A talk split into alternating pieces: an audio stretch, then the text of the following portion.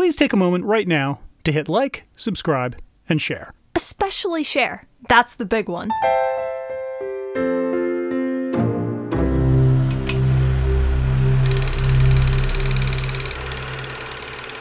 I grew up in a small town in the Ottawa Valley, but in summers, my dad would always head to Kingston to teach summer classes for Queen's University. For two summers when I was in high school, mom had this gig as well, and that meant the whole family lived in a campsite, Lake Ontario Park, for the month of July.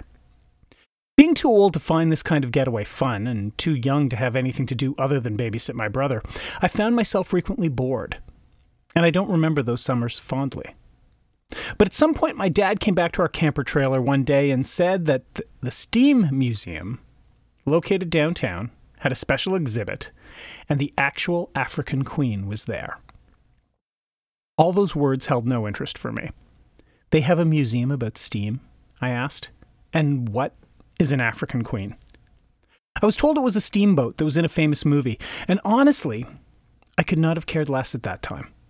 So we didn't go and see it. And I don't have a photo of 14 year old me standing alongside the same skiff that Bogey and Hepburn sat in. Let's call that a missed opportunity. A few years later, I was working a summer job at a whitewater rafting resort on the Ottawa River, and in their promotional material there was a quote, always featured prominently. I never dreamed that a mere physical experience could be so stimulating. I asked where that quote came from, and I was told it came from an old movie called The African Queen. What does the African Queen have to do with whitewater rafting? I asked. And I was told by my manager, see the movie. You'll understand. By then, I was pretty Bogart savvy. I knew The African Queen was a big film in his resume and the, he had won Best Actor for it. But it would be years before I saw it. And yeah, it's pretty damn good. About 10 years ago, The African Queen was playing at our local Cineplex, as they show old films sometimes, and Nikki and I took Sam, and we all loved it. It's always a treat to see classic films on the big screen. And I never got to see the actual boat with my dad, but I saw the film with my daughter and wife. And that's the kind of trade off you make along the way when you love old movies.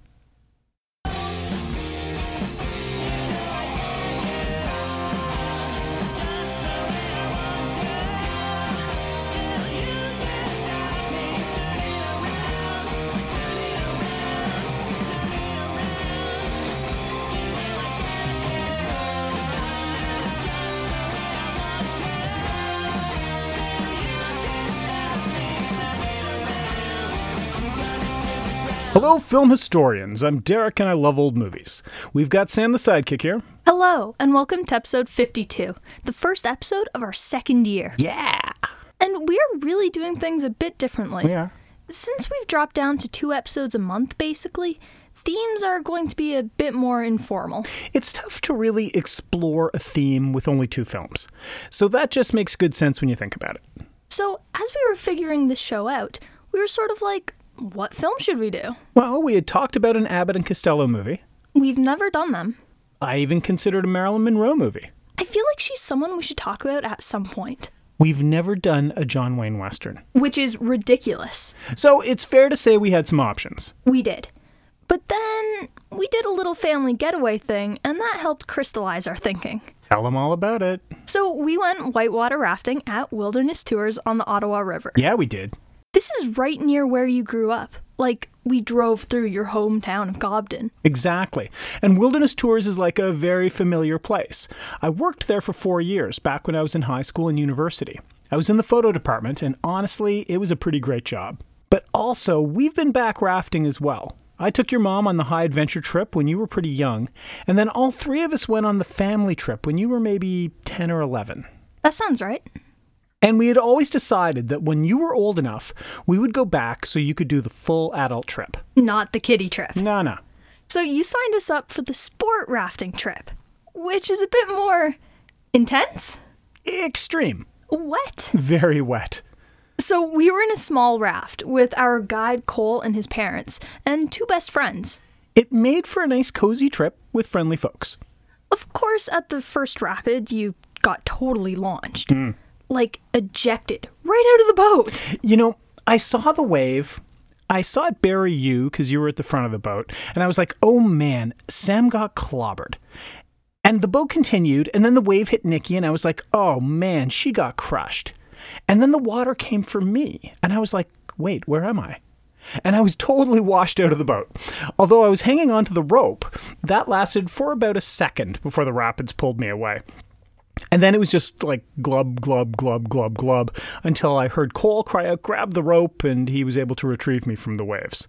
That was an intense start. yeah. And then the second rapid, the Lorne.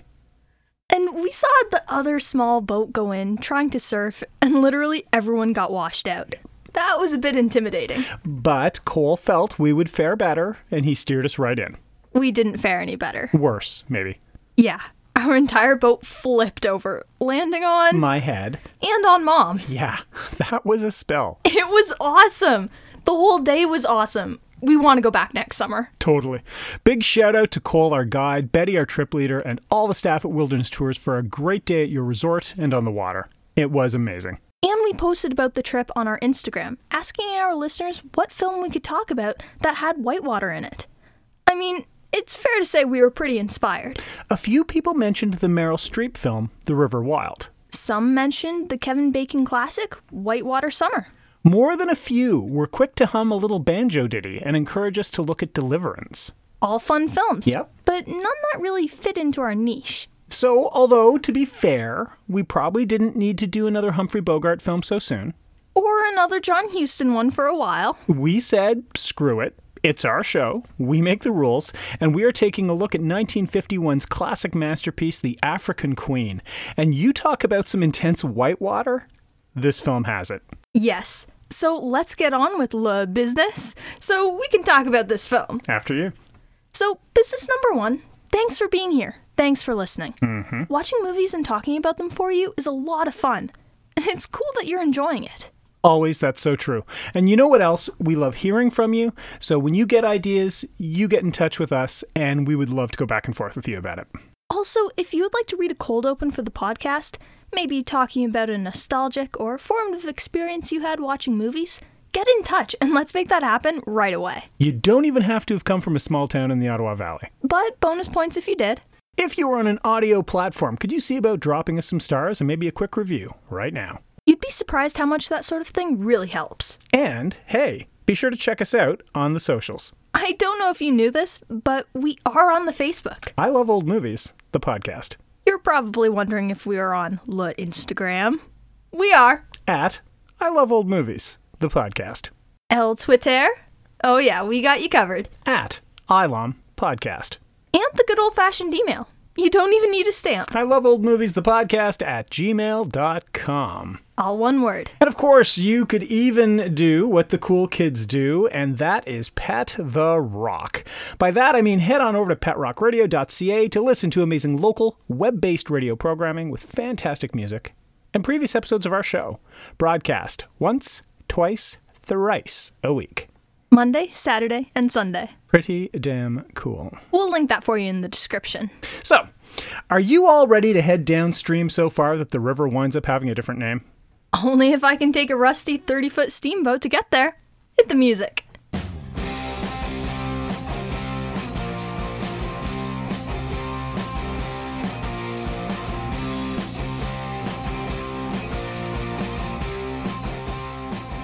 The director of this film is the mighty John Huston.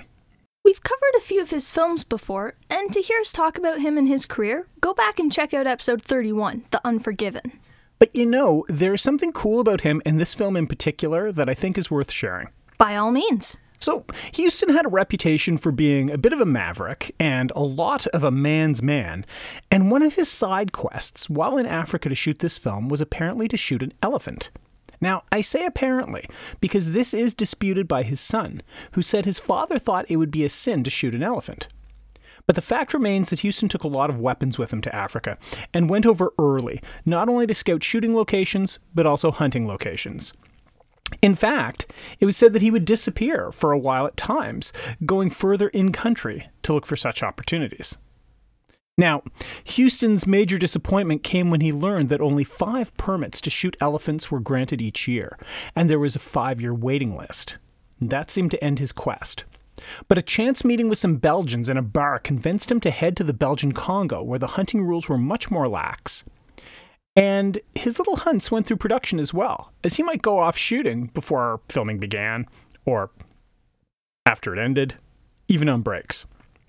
What was the thing you were telling me about the guy who got arrested? Oh, right, right. Okay, so I guess he was in Uganda scouting locations and he wanted to eat locally and eat game meat. So he hired some hunter guy to go and shoot whatever he could find and bring it back to eat. So he assumed he was eating lions and antelopes and monkeys, whatever. God, who'd eat a monkey? Right? I mean, chilled monkey brains is one thing. Well, obviously. But then eventually the army showed up one day and arrested this guy and took him away. And he was connected to the disappearance of these villagers, of whom no trace was ever found. And Huston wondered if. Don't say it. Yeah. That's horrible. That can't be true. I mean, it's probably not. But Huston himself told the story in a documentary I watched about the making of this film.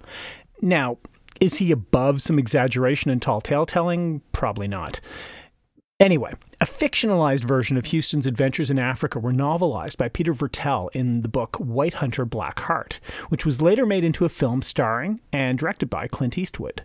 So, that just might be one you should check out. The writer is James Agee. After graduating from Harvard, Agee began working at Time Incorporated as a reporter before writing for Fortune magazine from 1932 to 1937. During the 30s and 40s, Agee was primarily a film critic and reviewed films for various news articles. During this time, he wrote and published a few novels, including Let Us Now Praise Famous Men, 1941, which was written with Walker Evans. In the late 1940s, Agee wrote a screenplay for Charlie Chaplin, later called The Tramp's New World, but the first film he worked on that was actually released was the documentary The Quiet One in 1948. He worked on screenplays for only two more films over the next few years The African Queen in 1951 and The Night of the Hunter 1955. Probably Agee's most well known written work was the posthumously released A Death in the Family, which won the Pulitzer Prize in Fiction in 1958. After a career that was cut too short with only 11 writing credits, Agee died in 1955 at the age of 45. Allegedly a direct descendant of England's King John via one of his illegitimate children, Katharine Hepburn was born to a doctor and a suffragist mother. As might be expected from all of this, Katharine was encouraged to speak her mind, and so she did, earning herself a reputation for being blunt and feisty, much like some of the characters she played. Her first film came in 1932, A Bill of Divorcement, opposite John Barrymore. After that film became a hit, RKO agreed to her salary demands, and thus Katharine began her career as a contract actor, and the five films she made between 1932 and 1934 included the film where she won her first Academy Award, 1933's Morning Glory. And what was mo- the most successful film of its day, 1933's Little Women. Unfortunately, her brash and rather unconventional ways of behaving were not embraced by audiences, and critics did not like the way her unconventional characters were. She was more comfortable in trousers than she was in dresses. She didn't like to give interviews or sign autographs. She wasn't a fan of wearing makeup outside of stage and screen. And she quickly gained the dreaded label of box office poison. Although, interestingly, her second Oscar nomination came during this period for 1935's Alice Adams. As you might expect from such a forthright woman, Katharine wasn't keen on being run out of Hollywood simply because she didn't behave the way people expected, so Katharine engineered her own triumphant return. She was a massive hit on Broadway in 1938's The Philadelphia Story, and she promptly purchased the film rights so she could negotiate her own return to Hollywood on her own terms, including being able to choose her own director and co star. Riding high on her renewed success, Katharine's next film would mark the start of her most significant pairing, both on screen and off. With Woman of the Year, Katharine was paired up with Spencer Tracy, sparking a chemistry between the two that saw them paired in another eight films, including Tracy's last film, 1967's Guess Who's Coming to Dinner. Off screen, the pair landed in a long term relationship that lasted for 25 years, ending with Tracy's death in 1967. Katharine did not attend his funeral out of respect for Tracy's family. As a devout Catholic, divorce was never an option for Tracy, and the couple worked hard to maintain appearances despite the very open secret of their relationship, including maintaining separate residences, and Katharine did not publicly acknowledge her love for Tracy until both he and his wife had passed. Another milestone in Katharine Hepburn's career came in 1951 with The African Queen. Paired up with Humphrey Bogart, who, along with Lauren Bacall, became extremely close knit friends with Tracy and Katharine. She received her fifth Oscar nomination and began the stretch of her career where she maintained a firm grip on almost every big role of middle aged spinster. Unsurprisingly, for a screen legend of her stature, as Katharine accumulated numerous achievements and awards through her career, she also held a few Oscar records. As of 2021, Katharine and Barbara Streisand have the distinction for having the only tie in the Oscars for Best Actress, for The Lion in Winter and Funny Girl, respectively. Until 2002, Katharine reigned as the highest number of Oscar nominations. Meryl Streep took the title with a 13th nod that year. And an even more interesting record that doesn't appear to be in any danger of being beaten Katharine Hepburn is the only person to win an Oscar for acting four times. Katharine's final screen performance came in 1994 in Truman Capote's One Christmas, and her final line, much in keeping with her off screen personality, was I can sit back in my old age and not regret a single moment not wish to change a single thing. It's what I wish for you a life with no regrets. Katharine Hepburn passed away in 2003 at the age of 96. Blessed with the physique that made him a perfect character to play pompous windbags in many supporting roles, Robert Morley was an incredibly accomplished actor and writer whose career in entertainment led him to receive a knighthood offer, which he declined. Morley debuted on stage in London's West End in 1929 and never really looked back, remaining a prolific stage actor in England and the United States, and even globally touring his eventual one man show. He began making films in the late 30s with an appearance in Scrooge, but his first credited role was as King Louis XVI, for which he received an Oscar nomination in Marie Antoinette. Morley was a constant presence in films from the early 40s right into the 80s, with notable roles in films like The African Queen, Around the World in 80 Days, Oscar Wilde, Those Magnificent Men in Their Flying Machines, Who's Killing the Great Chefs of Europe, and The Great Muppet Caper. Along the way, he was a very accomplished playwright, author, and television host of cooking shows. Never a star, but always a presence, and with an incredible, rich, and diverse career, Robert Morley died in 1992 at the age of 84. The Making of the African Queen is the tale of a very odd collection of creative people coming together to make a great little film that just happened to become a masterpiece. In the early 1950s, British siblings the Woolf brothers seemed to predict the crumbling of the studio system, and with it the beginning of the end for old Hollywood, when they founded two companies Horizon Films, which would help produce independent features, and independent film distributors, which would help creators bring those films to audiences. Producer Sam Spiegel secured the rights easily and cheaply to make The African Queen, based on C.S. Forester's novel of the same name, and it had been kicking around Hollywood for almost 15 years. But after signing John Huston, Bogart, and on Bogart's request, Katharine Hepburn, there was little money left over to make the film, so substantial fundraising had to be done, and this created a complicated web of finances, with money seeming to come from all over in dribs and drabs. Writer Agee based Charlie and Rose on his own parents, which might have helped with the genuine nature of their chemistry. He saw this film as his entrance into Hollywood, and Huston was very eager to work with him. Agee worked relentlessly on the script even having a heart attack during the process. And sadly, he would die a year later. It's like he worked himself to death on this film. It's really sad.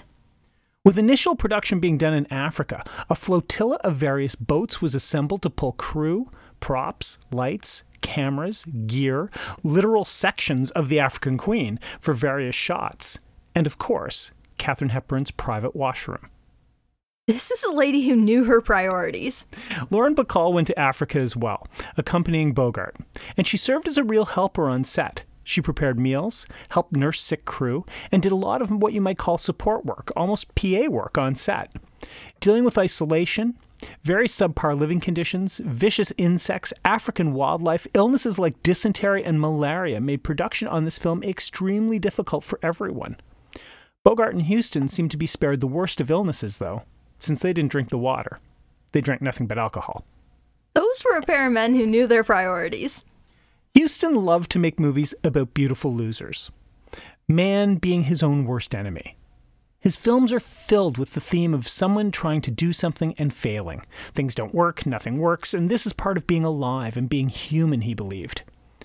The African Queen was no exception to this. And yet, he and Agee agreed that they had to change the end of the film so it would be different than the book. In the novel, Charlie and Rose fail in their quest. But Huston knew he was filming characters that the audience needed to see win. Martin Scorsese called this the first great movie about middle aged people.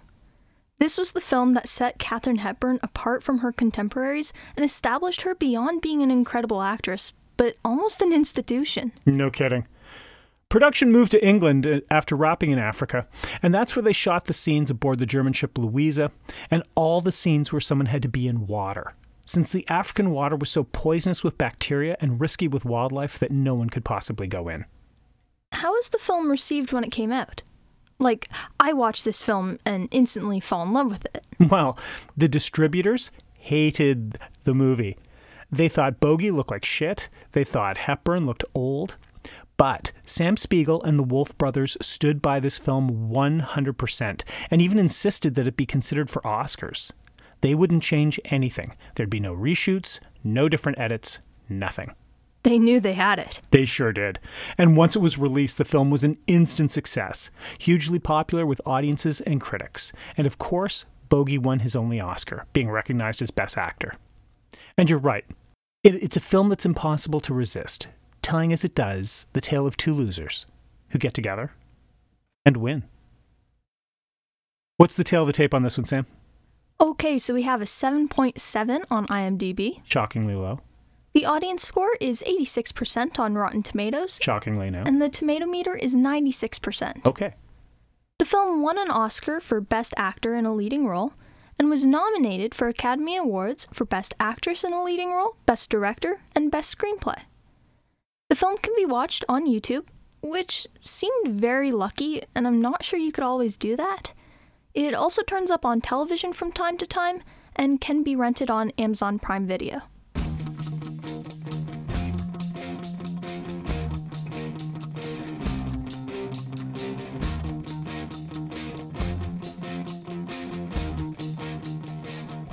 Small steamship named the African Queen, helmed by Canadian machinist Charlie Allnutt, runs supplies up and down the river in German East Africa. One of his stops is a small village where missionary siblings Rose and Samuel Sayer are stationed.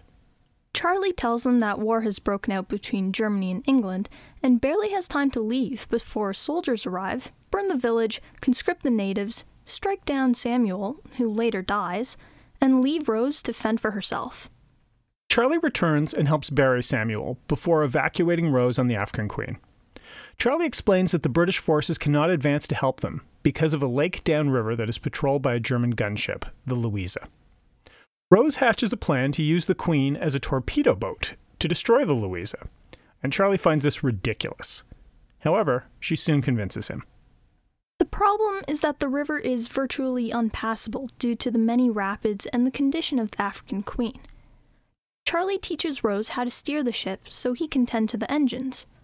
They hit the first set of rapids and navigate through easily, which fills them with hope and also has them learn to respect and have some affection for each other.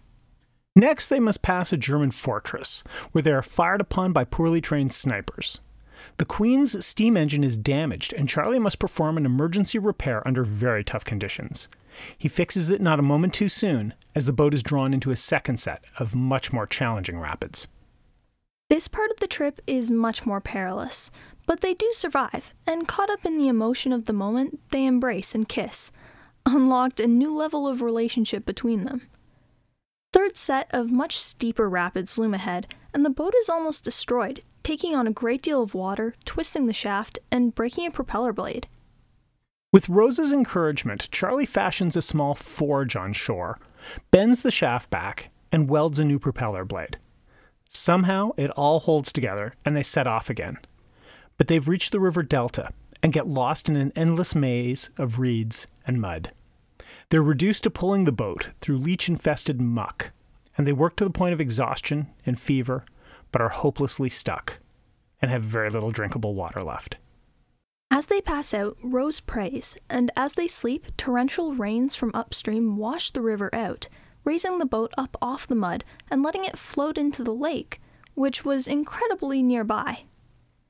Almost immediately, they are spotted by the Louisa, which is on patrol, and they hide back in the reeds, preparing the Queen for the attack. Charlie has oxygen tanks, blasting gelatin, and cartridges on board, and he is able to create two crude torpedoes, which they run out of the bow of the ship by cutting holes for them to fit through. When the Louisa returns, they head towards it, aiming the Queen on a collision course. A storm breaks out, though, making navigation difficult, and water pours through the torpedo holes, swamping the African Queen and forcing her to capsize. Charlie and Rose lose each other in the storm, but Charlie is retrieved by the Louisa and presumes Rose to be dead. He's interrogated and assumed to be a spy and sentenced to hang. Just then, Rose is brought aboard and she is sentenced to hang as well. Charlie requests that the captain marry them before carrying out the sentence, and he agrees. Once their brief ceremony is over, the Louisa accidentally collides with the mostly submerged wreck of the African Queen, activating the torpedoes and blowing a huge hole in the hull, sinking it. Rose and Charlie jump into the lake and swim for shore, their quest completed, and their reward each other. I feel like all those Germans in the water might have had something to say about how much happily ever after Rose and Charlie got. Hey, we will never know. Regardless, loved it. Let's pro and con this. Okay, so as always, we don't actually rate films here on the show. There are no stars or thumbs. We just tell you some things we liked, Some things we didn't. and then we recommend whether or not you might enjoy giving this one a watch. Take it away. My pros. Number one, Charlie Allnutt. In The Wretched Little Canadian Boatman, Humphrey Bogart turned in another stellar performance of a very atypical hero. These were the roles that Bogey played the best. Struggling with loneliness, cowardice, pragmatism, alcoholism, hygiene issues, Allnutt is every bit as wretched as he is called. But we cannot help but root for him.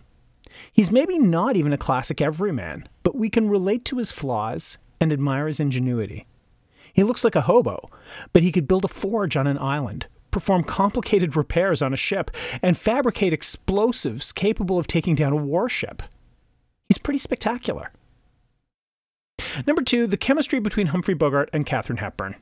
By this point, audiences had grown quite accustomed to seeing Bogart with Lauren Bacall and Hepburn with Spencer Tracy as their go to romantic pairings. But in the pairing of these two performers and these two characters, we are given something very new. A romance not based on sex appeal or attraction or lost love, but one based on enduring the crucible of survival in the worst circumstances, and one of mutual respect. Don't know if I believe that Rose and Charlie love each other in a truly, madly, deeply kind of way, but they certainly respect each other. We don't see that a lot in cinematic romances. We see the attraction, we see the infatuation, but we don't always see the deep respect. They make a beautiful screen couple. Number three, the location shooting in Africa, especially the whitewater scenes. I never dreamed that a mere physical experience could be so stimulating. What a line! And when you watch those scenes, you believe it. And the junglescapes, the endless winding river, the ambient sounds of animals that add so much authenticity to the proceedings. Had this film been made in a backlot, it wouldn't have worked. They rolled the dice huge, and they made something incredible here. Number four, the film is essentially a two hander, with Bogart and Hepburn carrying most of the performance and narrative themselves. It's a great job of acting by two of old Hollywood's absolute finest. Both of them are on top of their game, turning incredible performances under very difficult filming circumstances. The scene where they're dragging the boat through the swamp, Hepburn swinging the machete through the grass, clearing their path. Oh my god, that's. Moments like that are the magic that only movies can make you feel. My cons. The opening title sequence. Seriously, in a movie of this stature, I cannot believe how amateurish, how tacked on, and how ineffectual and uninteresting the title credits are. Just like a stroll through the jungle, looking up while letters in dull font fill the screen. It just seemed like someone said, Oh, yeah, we need credits. Ah, screw it, just do whatever. Number two, Allnutt's detoxing from alcohol was not handled accurately. Going from being always a little bit juiced to totally dry would lead him to a very fierce bit of detoxing and some extremely unpleasant days. Instead, we see him shave and talk about the Bible and make some tea with Rose, and Charlie is immediately as right as rain. It not only doesn't ring true, it's completely unrealistic. Number three, I feel like maybe this isn't the greatest shot film. The cinematography isn't especially creative or clever, which seems like a missed opportunity given everything they had at their disposal. There's so much to see in this film, I just wish we'd been given better looks. I feel like a true CinemaScope widescreen version of this film would have been incredible, but it probably wasn't possible given the difficulties of using the technology on location. Still, one can dream. Summing up my thoughts on an undeniable classic of cinema is always hard, so in this case, I'm not really going to try. The film is amazing. It's the sort of movie that makes watching movies the magical, wondrous experience it is. To see total megastars of their era taking such risks, not only as performers, but as people working in horrible conditions, to create a piece of art and entertainment, to believe in the project that much, and to have it pay off so well, it was an incredible achievement. Just if you haven't already, go watch this film. And if you have seen it, watch it again. It deserves it. This is, of course, a watch recommendation for me. You're up. Okay, so my pros. One, the rapids. They were so crazy. I thought the boat was going to flip over every time it got hit by a wave. It was so stressful watching the boat get swamped by water and thrown all over the place. The scenes always looked so intense, and I loved the camera shots cutting back and forth between the close ups on the boat and the longer shots of the boat going through the rapids. The scenes were a lot of fun and super exciting to watch. Honestly, I just want to go whitewater rafting again even more now. 2. Rose. I really liked this character. She was funny, smart, and super stubborn. She stood her ground and did not take no for an answer. I absolutely loved her reaction to the boat going through the rapids. The fact that she liked it and found it fun was super funny to me and made me love her even more. I also really liked how ready she was to get her hands dirty, like when she jumped in the water to help Allnutt fix the boat. 3. The location. I am a huge fan of films being shot on location instead of some studio set with backdrops. I find it makes everything feel more real and authentic. So that was definitely a huge plus for me. I mean, you could just feel how miserable Rosie and Allnutt were when they were stuck in the mud and the reeds. Part of why I liked it so much for this specific film is that we got to see all the wildlife around them on the shore. And hearing all the birds and stuff in the background was really cool. Now, my cons. 1. Some parts in the music. For the most part, the music was fine. Honestly, I don't even remember most of it, and I didn't really notice it during the film. But there were a few parts near the beginning when Allnutt was offering some of his gin to Rose the music took a complete 180 and got sort of louder and deeper, very clearly saying, hey, this is a bad thing happening, before it went back to normal. It was funny, the contrast the music made for that one action, but the scene and situation itself wasn't funny, so it just felt out of place and unnecessary with everything else. 2. The weird animal scene. Okay, so this was one scene I just did not get. Allnutt starts by making some noises to scare off hippos in the water. And that's fine. He had mentioned earlier that hitting them with a boat would make them angry and that would be bad. But then he kept making the noises. And then monkey noises too. Him and Rose were laughing, and I get it, they were making light of a not great situation. That's fine. But it was just kind of weird. It seemed like Allnutt was making fun of the animals, and it just seemed kind of out of place and random with everything else that was going on in the film. 3. The ending. I absolutely loved that the African queen ended up doing her job and exploding. That was great. It makes sense that Allnutt and Rose were happy about that. But what was going to happen after that? All those soldiers were still in the water. Allnutt and Rose were still in an area they weren't supposed to be in. Are they going to get caught and sentenced to death again? I just wish we got something afterwards so we knew if they got away or something. This is such an enjoyable movie with great performances.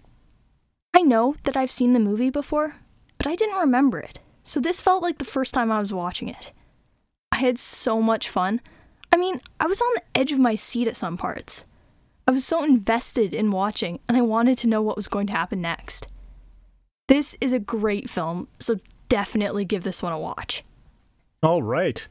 And with that comes the end of another episode. And I don't think anyone listening expected anything but a double watch recommendation.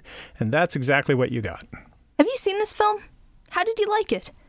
I really didn't remember anything about it despite seeing it as a child, so it was fun to sort of re experience it for the first time. And I loved it. Oh, yeah. And be sure to come back in two weeks for our next episode, and that's going to hit on September 1st. Abbott and Costello, then, yeah? For sure. Let's do it. Okay, then. Sounds good. But until then, be sure to watch more movies. And let everyone know about us. We're not a secret. You don't have to keep us all to yourselves. So tell your friends. Tell your enemies. You never know. They might like risking their lives in treacherous whitewater as much as you do. Maybe even more. Maybe as much as you do. For Sam the Sidekick, I'm Derek, and I love old movies.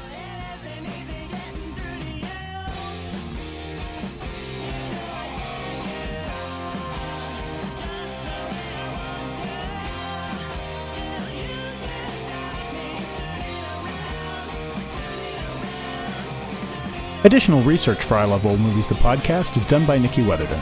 Audio clips come from freefx.co.uk. Images are used through the provisions of fair use, and our theme song, Burning Bridges, is by The Crocs.